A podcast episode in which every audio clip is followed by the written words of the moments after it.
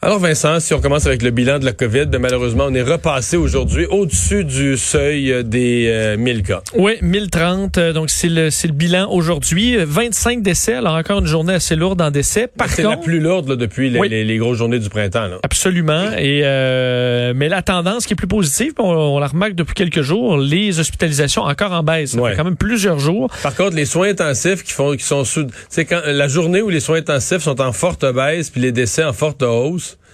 C'est parce qu'il y a de la, on a libéré de la place. Ça, ce matin à la télé, je le disais avec beaucoup de parcimonie, mais je pense que c'est difficile aujourd'hui de se réjouir de la baisse des du nombre de causes soins intensifs parce que malheureusement, je pense que c'est eux qu'on retrouve dans, dans l'autre colonne. oui. Pour une partie au moins. Oui, oui. Mais on comprend que quand on est vraiment en période de très forte hausse, les, les, décès sont compensés par des arrivées et des arrivées. Ça semble pas être le cas depuis quelques jours. Alors, on, euh, bon, au moins, on peut voir un peu de positif là.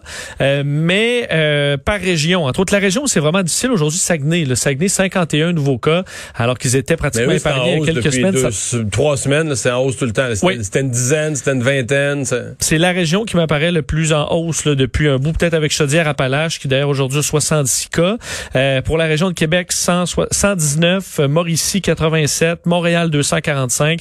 Dans les autres régions les plus touchées, la Nodière et Montérégie 130 et 151 nouveaux cas. La Nodière, ça par contre aussi, c'est un des plus hauts qu'on ait eu. Là. Il était, il, s'approchait du 100, puis ils ont franchi le cap du 100. C'est souvent un petit peu plus haut que les Laurentides, mais pas beaucoup. Là, les Laurentides sont à 33 et euh, la Nodière à 130. C'est pas un hasard si hier la Nodière au complet est passée en zone euh, rouge. Effectivement. Ben, peut-être te dire pour, pour euh, ailleurs dans le monde aussi un mot. Mais ben, d'ailleurs ailleurs dans le monde au Canada, l'Ontario 934 cas. Alors on est encore une fois très près, mais des records qui se qui s'enfilent encore une fois en Europe. Euh, L'Italie, un record de 26 000 cas euh, dans les 24 dernières heures. La France est à 47 000 cas.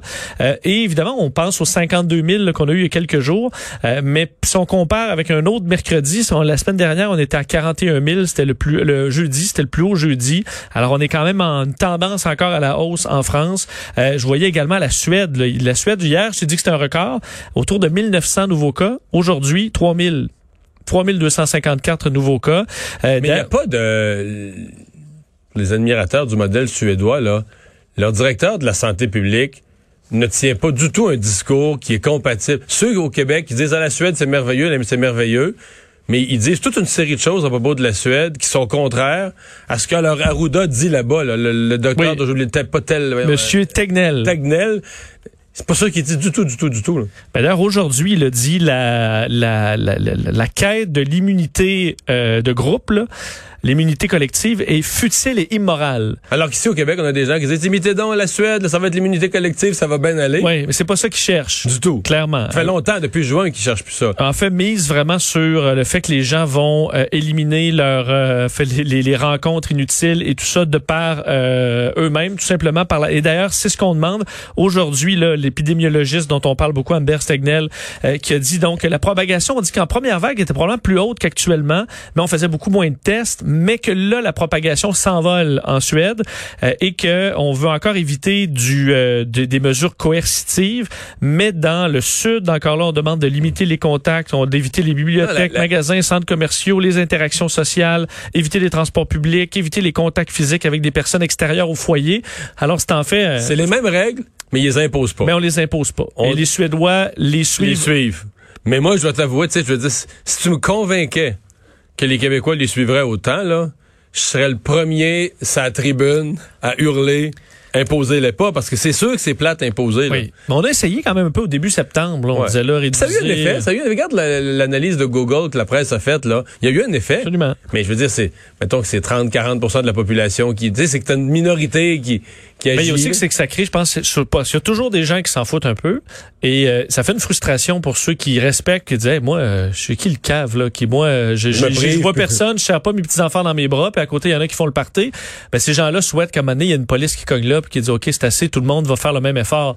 Un effort collectif. Mais c'est certain que si tu penses que tout le monde va respecter ça, ou que ça va être très, très, très largement respecté, que t'as pas besoin de l'imposer, j'avoue, c'est merveilleux. Là. Je veux dire, tout le monde a eu ça, là, des règles imposées. Ben, en tout cas. Bon, euh, dans les éléments de cette conférence de presse aujourd'hui, deux affaires qu'on tient. Le docteur Arruda qui a parlé, parce que quand même, on a parlé de vaccination à l'échelle mondiale, mais moins souvent au Québec d'une façon précise. Oui, et peut-être plusieurs étaient surpris d'entendre docteur euh, Horacio Arruda assez positif sur l'arrivée d'un vaccin, euh, disant qu'on, selon lui, on allait commencer à distribuer au début de l'année prochaine, donc début 2021. On est à trois mois de ça, là. donc, un vaccin. On est quasiment à deux mois de ça. Quasiment à deux mois de ça. On peut voir le début de l'année, là, ça inclut, ça va jusqu'à quand? Pour la vie de M. Arruda, euh, mais que donc il, a fait, il réagissait à une question par rapport à des propos du docteur Fauci aux États-Unis qui disait euh, que la COVID allait être là jusqu'en 2022. Euh, docteur Arruda disait on, bon c'est plutôt pour le port du masque, certaines mesures d'hygiène, de la distanciation. On comprend pas, que... pas des confinements là. Exact. Ce que, ce que Fauci dit, c'est quand on va pouvoir avoir le vaccin, on va pouvoir vivre plus librement tout ça. Mais il dit il va rester une présence de virus, puis probablement que dans les transports en commun, dans bien des endroits, on va souhaiter le port du masque que ça reste. Là. Puis même peut-être une certaine distanciation. Ben. Et euh, également, fait, fait euh, bon intéressant de ce, point de presse-là, c'est euh, à quel point on va surveiller les prochaines semaines. On arrive au mois de novembre, dans quelques jours à peine, et évidemment, ça arrive avec un changement de température qu'on sent là, ce jour-ci, c'est quand même très froid. mais on disait au point de presse que, c'est le ministre de la Santé, du, Christian Dubé, qui disait ça, le mois de novembre est important pour tester certaines mesures. Euh, on se rend compte qu'avec le froid, les gens s'en vont en dedans, l'air est plus sec, le virus a tendance à se répandre dans ces environnements. Mais Alors, en gros, ce qu'il disait, c'est que si on fait si les Québécois sont également disciplinés en novembre qu'en octobre, le nombre de cas va augmenter. C'est ben, c'est ça que j'en déduis là. Oui, à moins qu'on ait déjà une tendance qu'on n'a pas encore vue dans les chiffres qu'on verra dans deux semaines. Mais moi, je, je, vais t'avouer que ça m'a rendu un petit peu pessimiste. Si vraiment il a raison, c'est comme s'il fallait dire, ben, faudrait être faudrait qu'il y ait moins de contacts en novembre parce que le virus va, se, être plus à l'intérieur, il va se répandre plus. Avec juste pour maintenir notre, notre courbe stable, il faudrait qu'on ait moins de contacts. Fait que pour diminuer la courbe aux 500 que M. Legault a fixé, faudrait réduire nos contacts pas mal. Moi, j'écoutais du puis je me disais, boy, là, hmm. ça n'est pas dans la bonne direction. C'est pas des, pas, c'est pas, pas rassurant. Mais on a eu un mois d'octobre très froid, quand même, là. Oui. Oui. Mais novembre, c'est plus froid. Même, même si on a un beau mois de novembre, euh, oui. c'est le début de l'hiver. Tu as raison. Mais pour l'instant, les prévisions météo disaient que le mois de novembre, pour l'instant, début novembre, ça allait être très beau. OK. Alors, euh, on verra, mais effectivement, le mois de novembre va en dire long sur la suite des choses. Euh, pendant ce temps-là, dans les hôpitaux, on subit des attaques informatiques. là, on essaie de mesurer l'étendue des dommages. Ça prend quand même, faut dire, tu sais, des pirates informatiques, là qui s'attaque à des hôpitaux, là, qui barrent des hôpitaux. faut quand même le faire. Mais bon, la, la folie humaine, on en, on en découvre plein de facettes cette année. Euh, en pleine pandémie, donc, faut dire, on est dans une vague qui touche l'Amérique du Nord de d'hôpitaux euh, aux États-Unis et au Canada qui sont attaqués par des rançons logiciels, donc qui vont bloquer des systèmes des hôpitaux et qui ne seront débloqués ou décryptés uniquement sous le paiement, généralement en, crypto-monnaie, des bitcoins, euh, de, du versement dans certains cas de 1 million de dollars. Et dans, dans plusieurs cas, les hôpitaux ne peuvent que payer parce qu'ils n'ont pas le choix, puis la, la vie des gens est euh, bon est, est, en jeu. Et là, ça arrive au euh, CIUS du centre-ouest de l'île de Montréal. On vous rappelle, dans cette vague-là, il y a d'autres hôpitaux en Amérique du Nord qui sont touchés, mais une partie de son réseau a été attaquée par un rançon logiciel dans les dernières heures. C'est ce que notre bureau d'enquête a pu confirmer. Entre autres, le système de prise de rendez-vous qui est affecté. On dit que pour le moment, on ne croit pas que des informations personnelles ont été euh, dérobées par qui que ce soit, mais on a déclenché des mesures d'urgence pour les 72 prochaines heures. Tout le matériel requis pour des soins des patients est maintenu sur des clés USB ou est imprimé. On est obligé d'utiliser ce genre de technologie. C'est quand même gros, le CIUS du centre de l'île de Montréal. C'est 12 000 employés, 30 centres de soins.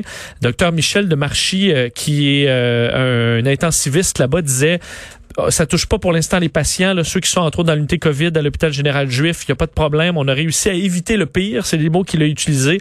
Certains logiciels auxquels on n'a pas accès, mais ça ne touche pas le soin aux malades. On sait que même le FBI a fait une, une alerte par rapport à cette vague d'attaques qui peut avoir malheureusement de graves conséquences. Merci.